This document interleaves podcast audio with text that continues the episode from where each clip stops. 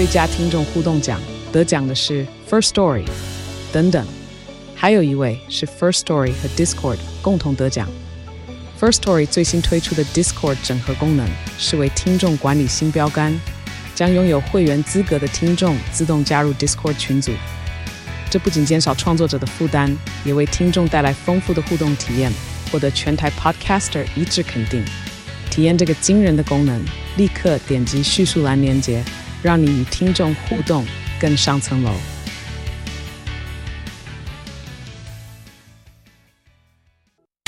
照顾你的身体，体贴你的心情，倾听你的生活难题，平衡你的身心灵。欢迎收听《全民安扣名医时间》。哎，这里是九八新闻台，欢迎收听每周一到周五晚上八点播出的《全民安扣》节目。我是国泰健康管理敦南中心的陈黄光医师。今天的节目除了在九八新闻台呃可以收听以外，另外在 YouTube 频道也有直播。欢迎大家诶，在聊天室可以留言提问。不过有时候我发现我们的有时候观众或听众朋友蛮着急的，有有时候问的问题我都说等一下就会讲到，那那个我们就先跳过哦，就是后面会会去提到。那我们在半点之后会接听大家的 call in，如果大家有相关的问题，欢迎大家扣印进来。我们扣印的专线是零二八三六九三三九八零二八三六九三三九八，OK。那我们今天要讲什么题目呢？我们今天要讲心血管疾病的健康检查。其实这一个议题哈，我在很多年前有讲过哈，但是那个时候我的重点哈，我比较专注在讲心血管疾病的危险因子哈。那个等一下我们在节目最后面也会谈到，因为我们在做健检的时候，常有民众会说：“诶，我们家人什么，我爸爸什么我。”我哪个长辈啊，曾经有心脏病啊？那我这次的心脏到底怎么了？我都会开玩笑说，诶，这个问题很难回答。那不是说不回答，而是我要知道你今天做哪些检查哈，我才能知道说他大概可以呃理解到什么样的程度。因为跟心脏相关的检查其实蛮多种的哈，功用也都不太一样。那节目一开始哈，我现在举一个很有趣的例子哈，最近发生的哈，跟呃。听众还有观众朋友哈，分享一下，就是说，哎，我的某个赖的那个组群里面哈，突然出现一个问题，我要先强调一点哈，家人真的生病有紧急状况，不要在赖上丢问题哦，因为不见得有人会看到。第二个哈，就是说，万一出现紧急的状态，你还在等待，呃，就是说等待人家回答，甚至我常常讲哦，回答问题人常常没有专业知识，这样反而会耽误到那个。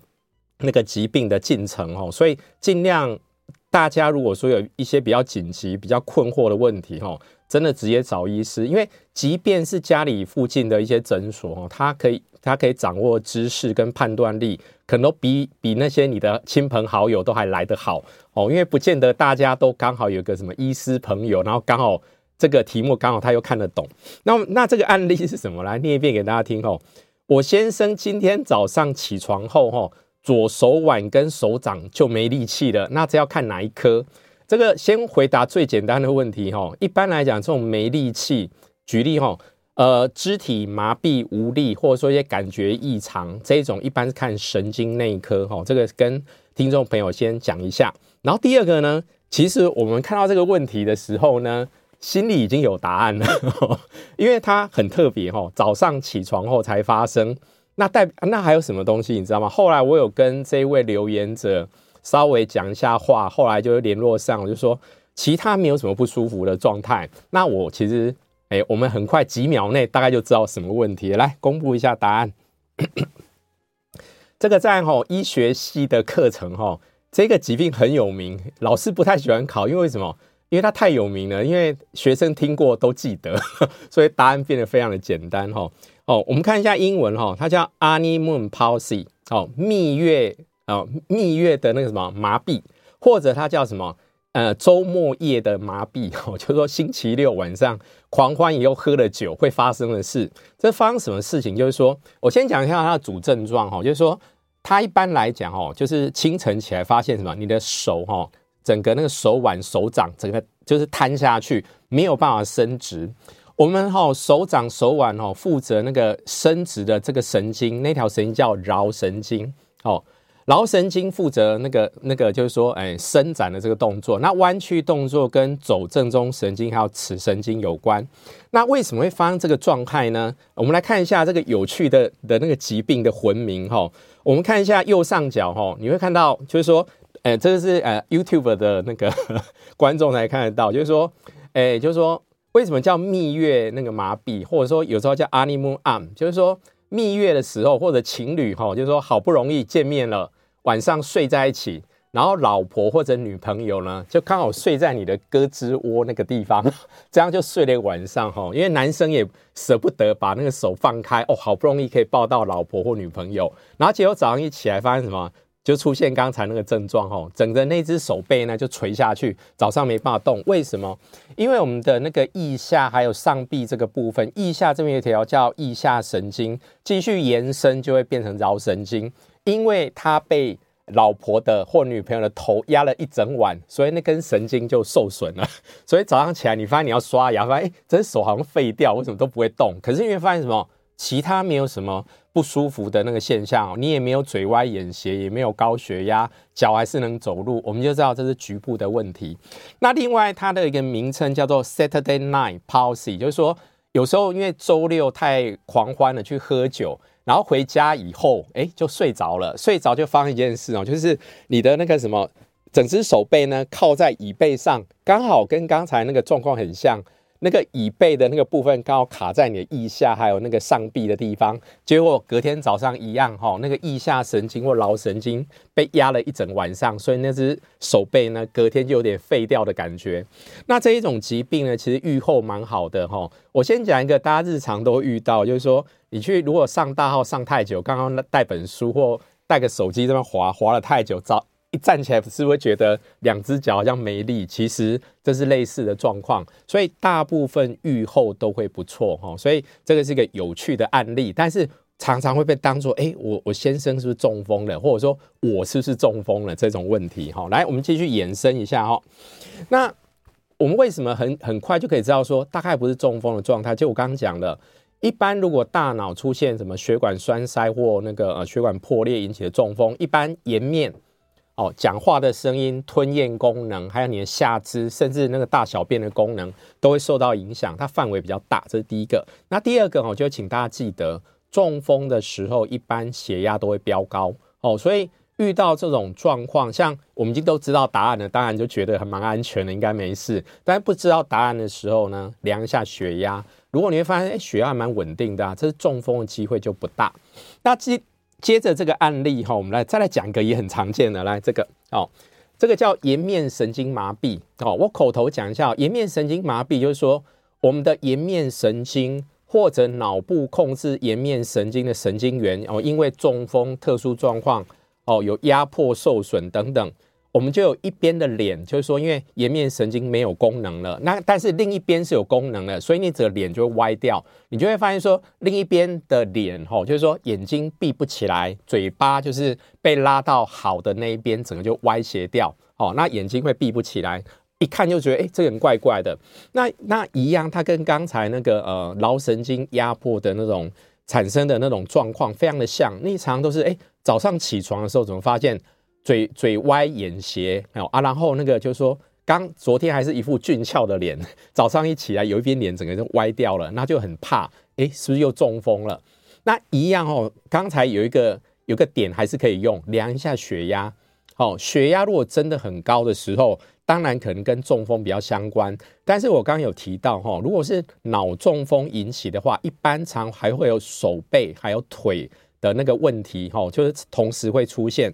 那所以我们在颜面神经麻痹其实分成两型，一个叫中央型，中央型就刚刚讲，大概是脑中风最常见这种原因。另外一种叫周边型的，这反而是最常见的。周边型也就是 早上一起床，哎，脸歪掉了，嘴歪眼斜，眼睛闭不起来哦，然后但是其他没有什么症状。这常常是病毒感染引起的哈，那有时候某些病毒我们可以知道它是哪一种，例如说脸上刚好会出现一些水泡，我们就知道这是疱疹病毒。但是很常见的状态下，是我们连什么病毒都不知道哦啊。当然，这个大部分如果及早就医，愈后还不错。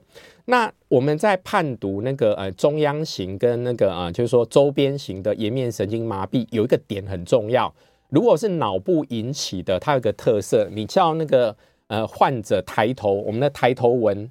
两边都一样，都清楚，抬头纹都会出来的，这个是脑部来的。但是如果是周边神经被病毒侵犯，你就会发现什么？它有一边抬头纹那边完全不见了，变成平的哦。所以简单讲，抬头纹变平的那反而比较好，那是周边型的哦。我们以我以前在当住院医师，就不小心收到一个假的中风患者，因为他到急诊，因为他脸歪掉的时候，家人送到急诊很慌张，所以血压很高。哦，然后他又说他手脚有点无力，可是我们隔天吼去查房的时候，发现血压很正常，然后手脚动得很好，我们就发现好像被骗了。然后仔细看一下他的头额，哎，另一边是很光亮的，所以怎么？这是周边型的颜面神经麻痹，所以这个是假的。哦，所以这两个例子就是提供给大家知道。好，我们从这两个例子，等一下要步入我们今天的重点哈，不要讲心血管疾病。那我先讲一下哦，像这几天哈，大家都知道天气又变冷，也开始下雨哈。啊，当然我还是期望哈，南部也可以多下点雨哦，因为现在南部干旱非常厉害。每年冬天哈，我大概如果有上节目，我都会跟大家提一下，因为冬天是心血管疾病的好发的时间。那我举例哈，这几天像台北的温度早上降到十七、十八度。哎，突然又变冷了哈，跟前几天不太一样。其实很多心血管疾病会在发作。那我们在看新闻哈，像冬天都常看到啊，某个名人哈，本来你发现上星期他还生龙活虎，怎么哎，突然他又过世了？这种案件非常非常多，你大概每隔几天就会出现一个这种类似的案例，因为心肌梗塞的死亡率很高，而且来得很突然，一般家属都很难接受哦。就是说，因为这来得太突然了。那我们在看新闻的时候哈。我对我对一些媒体报道就很有意见哈，你会发现说那个新闻除了标题，我们知道诶哪个名人过世或哪个重要人物过世，你就会发现说问家属，家属说他平常很健康啊，也有说都在运动啊，没有什么特别的问题啊，啊怎么会发生这种事呢？但是哈，你把新闻的文章一句一句读，诶你就会读到一些重要的地方来念给大家听哈。哎，我的家家人的某某某，例如我爸爸好了，我妈妈平常都有运动，都很健康啊。但是什么，他血压有点高哦，然后他的弹数就是没在治疗，这第一个。第二个，他就是有点胖，哎，也没减肥，胖就是一个心血管的危险因子。哎，或者说他都很好啊，除了每天都要抽很多烟，这些才是重点。我们常讲哈，就是说心血管疾病会有一个压垮骆驼的稻草。哦，等一下我会讲一下那些稻草。那当然这一类的新闻常都会被延伸到啊，这位董事长以前工作超超级劳累，他是个大好人啊，怎样很照顾员工啊，把自己累垮掉这一种。好，或者说，诶，他的或者说反过来，例如说某个员工，他老板太操了，都不让他休息，他都没休假啊，就那个就走掉，然后后来就变成那种劳工的那种那个什么劳资纠纷这种。但是那个 basic 的问题很重要哈，这是我们今天要要花一点时间跟大家谈，然后再来谈健康检查项目这一类的案例哈，还有一种新闻也很常见，就是什么？肝癌的患者，因为民众一般只要肝病都想到我是积劳成疾，但是你要知道，大部分肝癌的患者都有潜在的问题，所以我们每次看到那个什么有人啊得肝癌不幸过世或肝硬化死掉以后啊，一样太累啊，干嘛又 又又又又会很快又绕到工作量太大，他工作很辛苦之类，但是新闻看到后面你就看到，哎，原来是 B 肝带原的患者。或者他是一个吸肝带原的患者，从来没有经过治疗，或或者说从来没有做过健康检查，所以耽误掉肿瘤早期的一个状态哈。所以这个都是我们在看新闻的时候要非常注意的一个一个现象。好，那我们先首先好，在第一段节目还是不厌其烦哦，因为有时候你听三高这一种议题，你听到很烦，但是我跟大家讲还蛮重要的，所以我们不厌其烦再讲一遍哈。冠状动脉心脏病的高危险群，我为什么要讲冠状动脉心脏病？就是等一下会提到心脏病，其实绝大部分都是真的，呃，得到心脏病死亡，冠状动脉心脏病可能占九成以上。那我们把那个，那那就是说，呃，比较重要的危险因子讲一遍哈。那我们半点以后再来讲健检的东西哈。第一个还是肥胖哈，男性的体脂率。如果超过二十三 percent，女生超过二十七 percent。我为什么用体脂率不用体重来讲？因为有的人体脂率很高，是肌肉量不足，它造成的结果是一模一样。然后再来一个就是大家鼎鼎大名很熟的叫三高：高血压、高血糖，还有高血脂。哦，那高血脂的东西呢？我等一下呃休息过后哈，我再跟大家仔细来讲这几个数字哈。那我们先休息一下。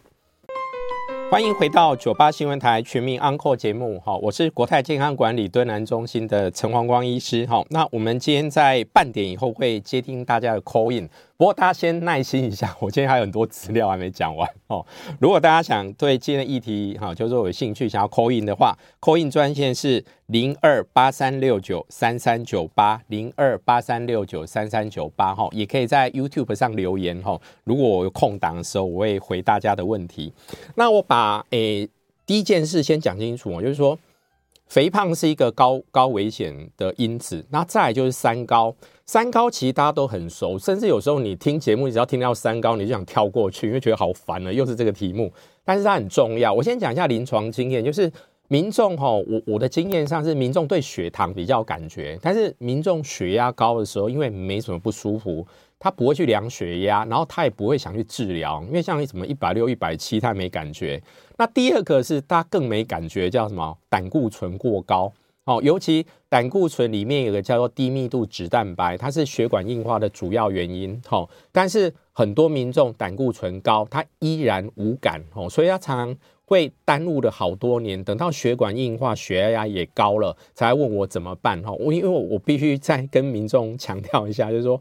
高血压跟高血脂，哦，对于民众来讲，因为他们没有什么不舒服的感觉，很容易被忽略掉。我是都比较鼓励，哈，符合达到一定标准的时候，该治疗就要治疗。那我还是不厌其烦跟大家讲一下，血压，哈，如果收缩压超过一百四，哦，啊，舒张压超过九十，哈，恒定都是下不来，哎，高血压大概是确诊了，哈，应该要考虑要治疗，哦，治疗分很多面啊，大家。听到我讲，一定说啊，我知道我要减肥啊，我要不要吃咸的？讲讲半天，但是我要强调说，你如果没有空去做这件事，去找一下医生哦，吃一下药也不错哦，不要太排斥药品，因为我常讲哦，吞一颗药，你花了时间也不过三十秒内就可以结束了。你在没有办法很短的时间解决根本问题之前哦，我建议。有时候该吃药还是要吃哦。虽然你看电视节目啦、广播节目，一定都介绍你啊，吃这个什么天然食物特别好啊，干嘛就可以解决问题。但是当你血压哈高到一定地步，你会发现说它已经有点点铁打不动的时候，其实吃药是一个你要考虑的一个选项哦。那血糖就是空腹血糖超过一百二十六或者。糖化血色素哈超过六点五哈 percent，这一般我们诊断叫糖尿病。那高血脂哈这个地方要讲清楚一点哈，我们血脂肪一般分成三种哈，一个是胆固醇哈哦，就是说胆固醇跟一些蛋白质、三酸甘油酯会做成一个混合物。那如果说它是属于低密度哦，我们叫低密度脂蛋白，低密度脂蛋白它里面就是三酸甘油酯很多。蛋白质跟胆固醇很少，它形成一个低密度的一个脂蛋白状态。这一种蛋白质，那英文叫 LDL，我们就俗称这叫坏的胆固醇，因为它很容易被过氧化造，然后造成血管内膜的受损，然后沉积在血管壁。所以低密度脂蛋白呢，它是血管硬化的元凶。所以我再再跟民众强调一下，就是说，你如果低密度脂蛋白很高，什么叫很高？例如男生四十五岁，女生五十五岁之前。高于一百九，或者说，呃，男生年龄已经大于四十五岁，女生大于五十五岁，他大于一百六，你会发现说，你做很多努力，他依然没有改善，其实可以考虑接受药物治疗，其实药物效果还蛮不错的。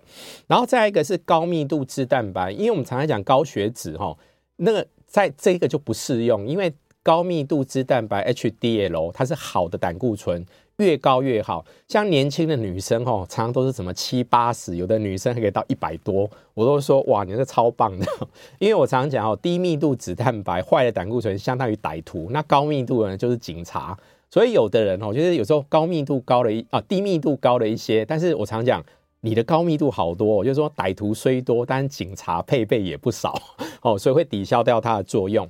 那三酸甘油酯哈本身不直接影响血管硬化，但是哈我们当有糖尿病的那种胰岛素阻抗的状况出现的时候，常会有个现象哈，血糖高，三酸甘油酯很高，然后高密度脂蛋白就变低哈，这种一般我们叫代谢症候群哦。所以三酸甘油酯常很高的时候，你同时都会观察到，哎，有时候血糖也跟着高，还有 HDL 刚好的胆固醇也下降。哦，不厌其烦再讲一遍，就是说蛮重要的，请大家注意。那第三个更重要哦，很多人他没有三高问题，但是他有个不良习惯，就是吸烟。哦，吸烟本身就是呃心血管疾病一个重大危险因子哈。哦，甚至就我常讲哦，大家吸烟马上都会联想到他们都肺癌。我常讲说。你应该要更联想到它跟冠状动脉心脏病有关。那剩下的危险因子大家就很熟悉哈，例如呃缺乏运动啊、年纪大啊，还有那个常被当借口就遗传哈。所以像我刚刚在提那种新闻上常看到有人心肌梗塞，他说啊都遗传呐，他的爸爸、阿公啊什么或什么阿嬷都是什么心肌梗塞周团呢。周团哦，这种事情常会被当作借口，然后就很多事都不想做，这是不对的哈。所以遗传虽然很重要，但是不能当做那个唯一的因子。那还有一个是教科书会提的，叫 A 型性格。A 型性格就是呃，应该怎么讲？可能是处女座的吧，做事要求完美那一种人哦。就是我刚刚讲那种董事长，非常的什么工作认真，干嘛会盯着员工那种哦。当然也有可能是什么很照顾员工那一种哦，它也是危险因子哦。这大家自己注意一下。好，然后，然后再来哈，这这一张图我用描述的哦，很容易懂，因为这张图大概所有的医学生都很熟。这张图哈，就是我我先描述一下这张图，因为听广播节目的人你看不到这张图。这以前有一家那个呃眼科仪器公司叫 CIBA 哦，它出了一系列很漂亮的医学图鉴。在以前哈，三十年前没有网络的时代哦，我跟你讲，我们医学院的教授呢，如果要教学呢。最常找的就是这几本图鉴里面的图，因为它画太太漂亮，而且言简意赅啊。这张图是大概所有医学生都很熟，我用描述你都可以感受到那张图长什么样子哦。你现在就把我当做 AI Chat GPT，我用讲的讲一张图，就是说它这张图哈，我们在主要讲冠状动脉的诱发因子。我刚刚讲过哈，刚才那些三高、抽烟、肥胖，那个是基本原因，但是会有个诱发因子，就是压在骆驼上的最后一根稻草。那我念给大家听哈，就是这张图呢，就是一个老先生，他刚在他刚刚从餐厅走出来，这代表什么意思？刚吃饱。好，第二个走出来以后呢，他走了一个小楼梯，这个叫爬坡。再来哈，他的左手呢提了一个公事包，这叫抬重物。好，然后再来呢，他头发是白的，这是一位老先生哦啊，先生代表什么？这个是一个男生。然后地上呢有一截很小的香烟，还在冒着烟，等一下就会被大雪所诶浇熄哦，所以他有抽烟。然后这张图的满地都是白雪，所以他就把所有的那个什么。又心血管疾就是冠状动脉心脏病的那个危险因子，用一张图完全表现。所以我说这张图大家都印象深刻哦，就是说你学生时代所有的课都忘掉，但这张图好像大家都记得 哦。所以一讲大家都知道都在讲这张图哈。老年人男性气温骤降、抽烟、刚刚吃饱、爬坡、抬重物，这个就是诱发因子哈。就是说那个呃心绞痛、心肌梗塞，常常在这些因子。啊的诱呃刺激下就突然就发生了冠状动脉心脏病的症状，我还是讲一下哦。我们等一下要讲健检项目，那我要讲一下，就是说，因为有时候因为健检是一个没有不舒服的时候来做的一个状态嘛，但是有时候因为哎真的是有症状，那时候不要跑来健检哈，要赶快去急诊。一般冠状动脉心脏病哈，我常讲血管还在还有通畅，只是灌流量不足，这个叫心绞痛。就是说，你休息一下，或者说含一下舌下含啊那个什么消化甘油片，诶，它会舒缓。但有时候你发现你休息，然后含舌下那个 消化甘油片也没办法缓解，越来越不舒服。本来是高血压，后来血压越来越低，这时候有时候就是心肌梗塞。心肌梗塞就是冠状动脉已经完全堵死了，所以你的心肌开始坏死，它死亡率就很高。那我们讲一下症状哈，胸痛。胸闷、胸口紧缩感，或者说胸口有重压感。我以前一个学校同事，那个医院同事蛮好笑，他最喜欢每次他很夸张问病人：“你有没有觉得像被大卡车压到的感觉？” 我每次在旁边都觉得好好笑。哎，像去年大家打疫苗都说什么被什么卡车撞到，我觉得也都类似的状态。然后再来，有时候他不会痛，但是什么？他会有呼吸困难或气喘的感觉。那第三个症状比较特殊啦，因为呃，我们的那个心血管狭窄的时候，因为身体有个保护机制，想要让那个血可以冲过去，所以自律神经的交感神经会变得很强，所以那时候会盗汗哦，或心跳会跳很快。那这这种哈、哦，我们这种冠状动脉心脏病有很多变形，它有时候会下巴痛，有时候会左肩还有左手背的内侧会痛，还有人是胃痛。所以很多医疗纠纷呢，就是那个民众胃痛啊，想来打针，针也打了，结果那个民众就就走掉了，就变医疗纠纷。它实际上不是胃痛，它是心脏下壁的血管堵塞，它是心肌梗塞，比较厉害，也不能叫厉害，因为有时候们人很多也不见得知道，就是说比较警醒的医生，有时候觉得这怪怪的，会做一下心电图，哎，因为常常都会抓到怪物哈，所以有时候是哎上腹痛。好，那所以跟大家讲说，主要是这些症状。然后这下面就是跟大家讲一下哦，大家都在做健康检查，都很怕癌症。我每次上电视讲健康检查，都是从头到尾都在讲癌症。我都很想讲说，我们的十大死因第二名是心脏病，诶啊，第四名是中风，后面还有高血压性疾病，像什么那个什么主动脉剥离等等。然后后面什么，我们死亡率的第三名是肺炎，它常是中风、心肌梗塞的并发症。还有那个十大死因的第九名，它肾脏病，肾脏病常是糖尿病跟高血压的后遗症，所以你会发现十大死因哦，那些除了意外以外，把它加一加，大部分都跟心血管有关哦，所以心血管疾病非常重要。那我们再来讲哈，这张好，就是说这个议题，就是我一开始讲了，民众做完健检以后，他就问我说：“哎，医生，我的心脏有没有问题？” 这句话叫大哉问，因为心脏有很多层面，所以我这边简单跟大家介绍一下。第一种是刚刚已经讲很久了，冠状动脉出问题，像狭心症或心肌梗塞，这是一类疾病。第二类，有的人是心律不整、传导系统出问题，或者心跳跳太快、跳太慢，这一种是属于心律的问题。好，这是第二第二类疾病。第三类叫瓣膜性疾病，就是。得了什么风湿性心脏，也就是说被链球菌感染，哦，就是说我们的那个那个心瓣膜被细菌侵蚀以后，瓣膜会闭锁不全或狭窄。这一类疾病在三十年前很多，现在越来越少。那再来就是健检不会出现，小儿科很多，就是先天性心脏病哈。我们在大人偶尔会听到是什么心房中隔缺损，因为很小，所以小时候没有被发现，因为它没症状，或心室中隔缺损。那剩下比较罕见什么心肌病变啊，或者说一些感染性疾病，心包膜炎、什么心内膜炎，这个就比较少。那我们等一下半点过后，我们会接听大家的 call in，然后我们再仔细讲一下，哎，该做什么检查。欢迎回到九八新闻台全民安扣节目，我是国泰健康管理敦南中心的陈黄光医师。那我们哈在这个半点会开始接大家的 call in。那在接 call in 之前呢，我稍微讲一下哈，我们今天要提的内容，我们就开始接 call in 哈。然后我们如果没有 call in 的状况，我会继续把今天有关健康检查项目，也有举一些例子跟大家做一下分享哦。我还是要跟大家讲，因为今天的题目叫哎。心心血管疾病健康检查到底要做什么？我们先看一下哦，就是说我跟教大家一下，就是说，诶，像刚才民众问说，我心脏到底好不好？那我先讲一下，我现在是集中在心脏，等一下有空我们再讲一点那种危险因子，就是说，如果你关切的是冠状动脉心脏病，例如说，诶，怕心绞痛、心肌梗塞，什么检查比较能侦测到这个问题？这个是等一下会花点时间讲，叫电脑断层冠状动脉钙化积分，它是一种电脑断层的检查。那它的特色我等下会讲。另外一种检查就是比较初阶的，可以做运动心电图。这两个检查是健康检查项目比较相关于冠状动脉疾病的。那刚才有提到心律不整、传导系统问题、心跳过快过慢。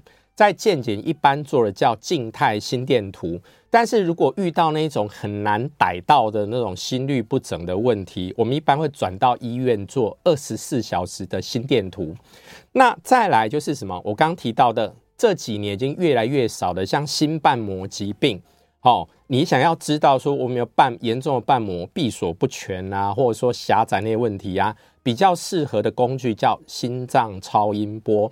那我刚刚讲过，很多小朋友一出生心脏有一些问题，先天性心脏病，好像呃，什么那个什么心房中隔缺损、心室中隔缺损、什么大动脉转位，其实它不会出现在健检中心啊。这个也是要用超音波来看。那其他评估心脏功能、心脏有没有这些怪病、心肌病变，什么扩张性、肥厚性、限制性的那种心肌病变，一般也会用心脏超音波。但是我还是要提一下。在健检很少遇到这种疾病，那剩下一样有心包膜炎、心内膜炎，要配合临床症状，也是加超音波。超音波可以看很多东西，但是我必须讲一下，以疾病的盛行率来讲，冠状动脉是你最需要注意的，其次是传导系统的问题，这是在健检比较常见的。那我们有 call in 吼，高太太你在线上。嗯，是的，你好，陈医生，哦、想想请教一下哈，嗯嗯呃，几年前我帮小朋小朋友送便当，我可能走得很急，嗯、是，那送完之后心情就比较轻松，可是突然间就觉得心脏的地方就好像被针刺了一下，嗯，这个状况它很快就过去，可是我当下就嗯，嗯呃这样子。啊，对。可是我这个状况也就在那段时间，后来小朋友不送便当也就没有。但是我大概发生过两次。嗯嗯嗯。那我不晓得这个对未来会不会有什么样的影响，或者他到底是？打岔一下，那个刺一下多长的时间？时间并不长。哦，OK，大概了不起一两秒钟就过去了。OK，OK，OK，好，OK。那我线上收听啦。好，OK。谢谢医生，谢谢。这听起来就不是心脏病，不用紧张。我讲一下，一般哈会有那种刺一下的感觉，两类，有一种是神经痛。不过神经痛哦，比较少说一两秒就结束。我简单讲，好像针刺、火烧哦，皮肤有那种抽搐感，好，或者说那个就是说，诶，皮肤有点麻麻的感觉。这种是属于神经痛的范围，当然神经痛神出鬼没，头皮也蛮蛮常会有神经痛，我们的躯干像肚子什么都有可能会发生。像如果像我刚刚描述的这样哈，就是说哎针刺火烧哎，然后很快就结束了，这一种有可能是神经痛，这是第一种。第二种就是说哎也是像针刺感觉，或者说你觉得那个地方有个剧痛，你痛到一点不太敢呼吸，哎，但过一会儿哎吸几口气好像又没事的，那个一般都是肌肉痛。肌肉痛有一个特色哈，就是你用手去按压它的时候呢，你会按压到痛点。神经痛比较不会按压到痛点。有一个笑话我已经讲了，应该快一百遍了。哎，我再讲一遍。我有一次半夜醒来哦，不是半夜醒来，半夜被我老婆用手摇醒。她就说：“老公，我胸口好闷好闷，你帮我看一下，不知道发生什么事。”我那时候第一件事就是我刚刚不是回答问题嘛？如果是肌肉痛，用手压会痛嘛，对不对？我就是手伸过去要去压我老婆哦，痛可能痛的地方，结果手伸过去呢，我抓到一个奇怪的东西，一条小小的腿，后来才发现那是我们家妹妹睡觉的时候爬到我老婆的那个呃。胸部，所以产生重压感，所以我抓到我们家女儿的腿哈，所以那、欸、这个故事就结束了。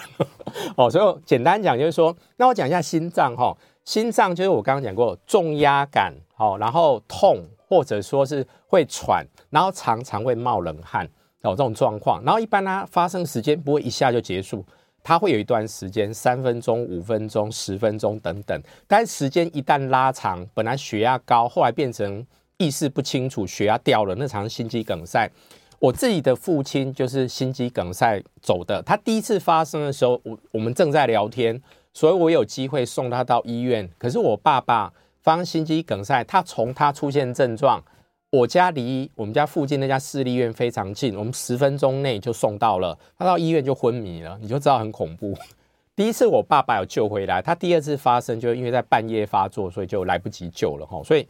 为什么心肌梗塞很恐怖哈？这是跟大家提一下。林先生，你在线上？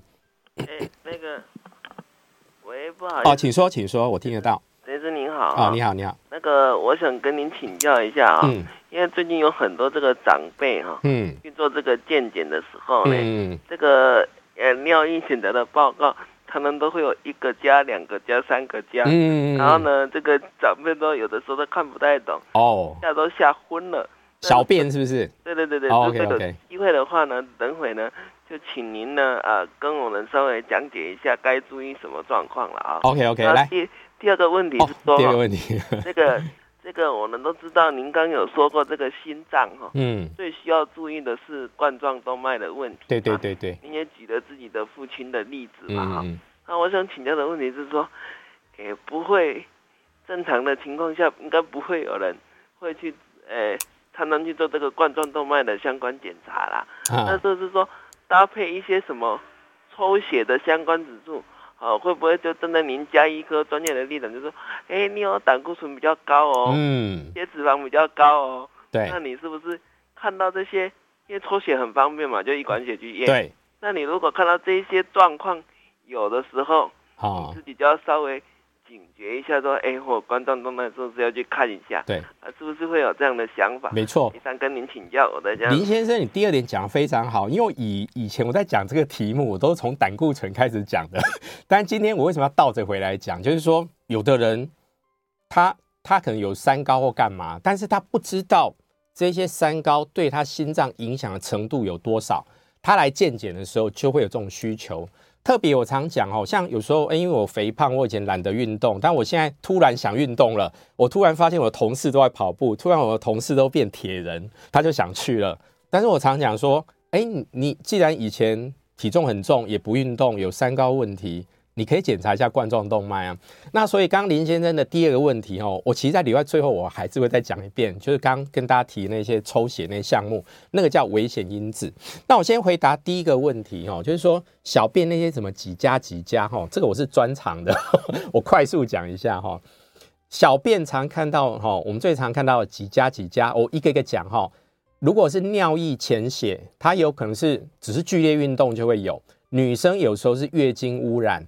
但是隐藏还有很多问题，有时候是尿路结石，有时候是肾脏发炎，然后如果是老人家，你要特别注意，有时候膀胱、输尿管或肾脏它会有肿瘤。它也会有小便有血，所以小便有血是要提高警觉，跟大便有血一样，不要轻忽掉。那第二种是女生比较常见，就是小便里面的白血球好几个加，加就是那个程度啦。那事实上我们还是用显微镜看，如果说那个呃小便里面有很多白血球，那是尿道炎哦，这个在女生非常常见。然后再来就是尿糖哦，尿糖只是能当一个参考用。因为尿糖哈跟血糖跟血糖不太一样，血糖我们一般是用来做诊断，那尿糖只能当筛检工具。因为有人尿血糖一百出头，小便就有尿糖；有人血糖已经一百七十几，空腹血糖一百七十，小便依然没有尿糖，所以它只能当个工具，但是比较不准。那剩下还很多举例哈，像健检常出现一个东西叫做尿酮。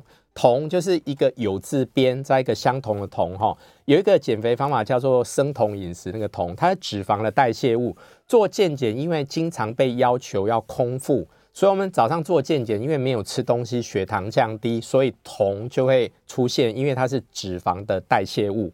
那剩下还有一些叫黄疸指标等等，那就是配合的肝脏的一些指标一起看。那简单回答到这边哈，张小姐你在线上。喂，陈医师你好，哦，请说。我是有那个嗯，那个脚啊，脚的那个左脚的肌肉，就小腿的肌肉的最下端，嗯、还没还不到脚踝那个最尖的肌肉的部分啊。嗯、我从二月十七号开始就有一些抽痛，嗯、可是我去按它，它不会痛，嗯嗯嗯，抽抽痛完就好了。嗯、然后可是次数大概两三天一次，是。那已经一个多月到现在啊，我刚刚还。刚刚还会抽痛一下，是，可是它抽痛的程度会比较比较剧烈，嗯，可是我去摸它一下，它又好了，那肌肉并没有痛，那这是会栓塞吗？哦，哎，栓塞不太可能哦。不过你已经快要讲出答案了，我我讲一下哈，腿部当然也会栓塞，腿部栓塞一般出现在两种人，一个是糖尿病。哦，缺乏控制哦，那个动脉真的会堵塞。然后第二个是抽烟哦，就是习惯的也会堵塞哦。那我们的血管堵塞哈，如果是慢慢发生，一般是会先麻苍白哦，然后如那个只有那种特殊状况，突然被血块塞住才会剧痛哦。因为动脉堵塞是很严重的事哦，不不论在周边跟心脏都是一样痛。那像刚才你讲到，你按它并不痛，然后其实我听你描述。也不太像血管堵住，它非常像神经痛。我还是鼓励你去看神经内科。有时候医生会做一些电学的检查，或者检查一下你的下背部，看有没有什么呃骨头有压迫那种情形。所以你的症状蛮像神经痛的哈。所以呃，请那个就是说张小姐，你可以朝这个方向去看一下。好，然后我们那个呃，就是说暂时休息一下。那如果听众朋友想 call in 进来，我们 call in 的电话是零二八三六九三三九八。那我们等一下下半段时间，如果还有时间，我要继续把一些项目把它讲清楚。谢谢。欢迎回到九八新闻台全民安扣节目，我是国泰健康管理敦南中心的陈黄光医师。我还有一点点时间哦，我我要把今天的主角哈，因为总是要把它抬出来看一下。如果后面还有一点点时间，我们再接那个听众朋友的 call in 哈。我们 call in 的电话号码是零二八三六九三三九八哈。那我们讲那么久的冠状动脉钙化积分，这是什么东西啊？来讲一下，这个是一种电脑断层的检查哦。它有几个优点哦。第一个，它没有侵入性，因为以前哈。我们怀疑冠状动脉有问题哦，你在医院运动心电图可以做一下，但是它比较间接。那最直接的方法还有两个哦，一个叫核子医学，就是血液里面打一些那一些放射线的物质，然后去看一下心肌有某哪些部分，就是说放射性物质进不去，我们就知道那个地方可能坏死了。那第三个就是鼎鼎大名，就叫心导管哦，因为心导管有很多优点，因为它可以直接把那个冠状动脉影像做出来。顺便可以做气球扩张术，然后顺便可以放支架。但是我要讲一下，它是侵入性的检查，在检查过程是有风险的。有时候做到一半，心肌梗塞突然就发生了，哦之类，或病人突然就休克了，所以这只能在医院做。所以以前你如果要做那个健康检查，你想知道冠状动脉问题，以前没有什么好工具。那现在因为电脑，呃。用电脑断层哈，冠状动脉钙化积分，它跟现在有一个检查厂一起做，就是低剂量肺部电脑断层，因为它都是用同台机器，做的时间都很短，长两个一起做掉哈，这跟在做肠胃镜一样，胃跟肠胃一起做掉。然后第二个哈，这个检查第二个优点是什么？它检查时间很短，大概五分钟就做完了。好像我会讲说五到十分钟。其中五分钟都是在脱衣服，把口袋的东西拿掉，这样就耗掉五分钟，实际上就做完了。然后再来，它的辐射量很低，哦，基本上不会影响到健康。然后再来，它可以照出三条血管的一些基础影像，你可以知道说。那个冠状动脉狭窄大概在哪几条血管，然后程度如何，一个初步的知道。因为这种有一种进阶检查叫冠状动脉造影，那个就要打显影剂，也比较昂贵。我在这边就先不提。然后再来就是说，这种资讯出来以后，对于医生来讲，还有民众都可以得到一些资讯。哎，我风险多高？医生是不是决定？我是不是要给你药物做预防，或者说我们开始像林先生讲了，我们先来预防三高，或者说，哎，这个可能该做心导管堵得很厉害喽，吼，所以这个这个是冠状动脉钙化积分的一些优点跟重点。然后有一种人不能做，你如果已经心脏的冠状动脉放过支架，因为你那上面已经有金属的东西，你就不能做这个东西，哈，所以这个是不能做的一个状态。那快速讲一下哈，我们所谓的冠状动脉哈是三条血管哈，就是说。我们从主动脉根会先分出两条血管，一条叫右冠状动脉，一条叫左主干。左主干就是说它短短的，但是很快就分成两支。一支叫前降支，一支叫左回旋支。那右冠状动脉顾名思义就是管右心，或者我们常讲叫心脏下壁。然后那个前降支管心中隔跟心脏的比较左边的一个绝大部分，它像长江黄河里面的长江好了。然后右冠状动脉就黄河。然后有一条叫左回旋支，它是管心脏比较后方哈，我们把它当珠江或黑龙江，这样大家有点概念。就是说，那我们俗称就叫三条。那后面那两条，它在前端是汇合的，叫左主干。那我讲一下哦，这边是可能是那个呃，如果是 YouTube 的那个呃观众会看得到，就是说冠状动脉钙化积分，它其实就是一张电脑断层的照片。那我们在照片哦，在上面会看到一些，就是说那个什么冠状动脉的那个地方哈，会出现很多小白点，那个就是钙化。我先讲一下哈。血管会硬化，都是因为呃，我们的血管内皮有发炎过。那个如果要讲深入一点，就是我们在媒体或我以前会讲过很多次，什么我们血液里面很多因为发炎产生自由基，自由基会跟那个低密度脂蛋白上面的那些脂肪酸一起作用，然后后来就会破坏血管内皮。那血管内皮那个损伤以后，钙钙化就会沉积在上面。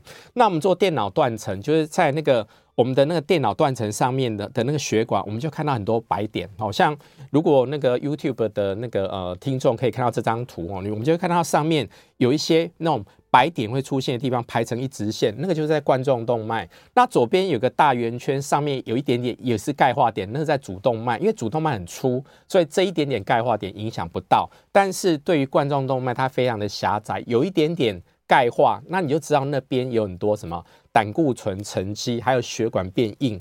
他在做运动，或刚才那些触发性的危险因子，它就变得特别的，哎，比较危险。那冠状动脉就是说，我除了照出影像以外呢，我们可以透过仪器去计算出那个钙化的体积有多少，然后算出个分数，所以叫做冠状动脉钙化积分。好，那不要讲太复杂，简单来讲，如果那个分数超过四百分。哎，就相当危险哦，就相当危险。那后面一样这个案例哈，就是说一样，如果大家有兴趣，我们可以事后到 YouTube 看一下哦。我放几张图哈。这另外一个案例，我们可以看到冠状动脉上有一大堆钙化点哦，它很多张图连到最周边血管已经最细的地方。我们在图上可以看到哈，上面有两个小白点，下面的小白点哈，就是说右冠状动脉、左回旋支、前降支全部都钙化，而且到很尖端都还有，你就知道它。很多地方都非常的狭窄，像这这个这个案例，它算出来分数是一千七百四十一分，你就知道蛮危险的。万一他去登高山，万一他去刚好去参加什么铁人赛，他搞不好平常都没事，但是突然可能会发作哦，所以要特别注意一下。好，那我冠状动脉钙化积分，好，先讲个段落哈。我们先接一下高太太的 call in，高太太你在线上。不好意思，请说。我想请教一下医生哈，我有一个近亲，他在呃将近七十岁，他是退休的一位一位人士。那么他他在童年先去完了西藏，中间又去瑞士，最后去西葡。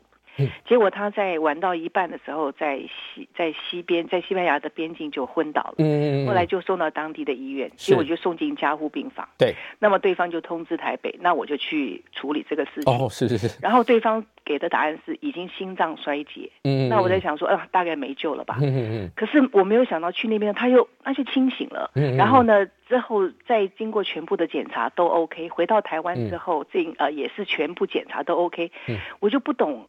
既然已经被宣布心脏衰竭，为什么他休息了一个多礼拜，嗯、昏迷了一个多礼拜之后，嗯、他又完全 OK 了？这是什么状态？OK，感谢您。好，其实这跟我爸爸第一次发生的状况很像。我不是说说我爸爸哦，如果前段你有听到，我先讲一下，我爸爸第一次心肌梗塞，我刚刚讲十分钟后他就昏迷了，哦，然后就赶快那个医生说什么什么叫我签一些同意书，赶快做心导管，我说赶快做，赶快做，那个根本就哎时间很宝贵。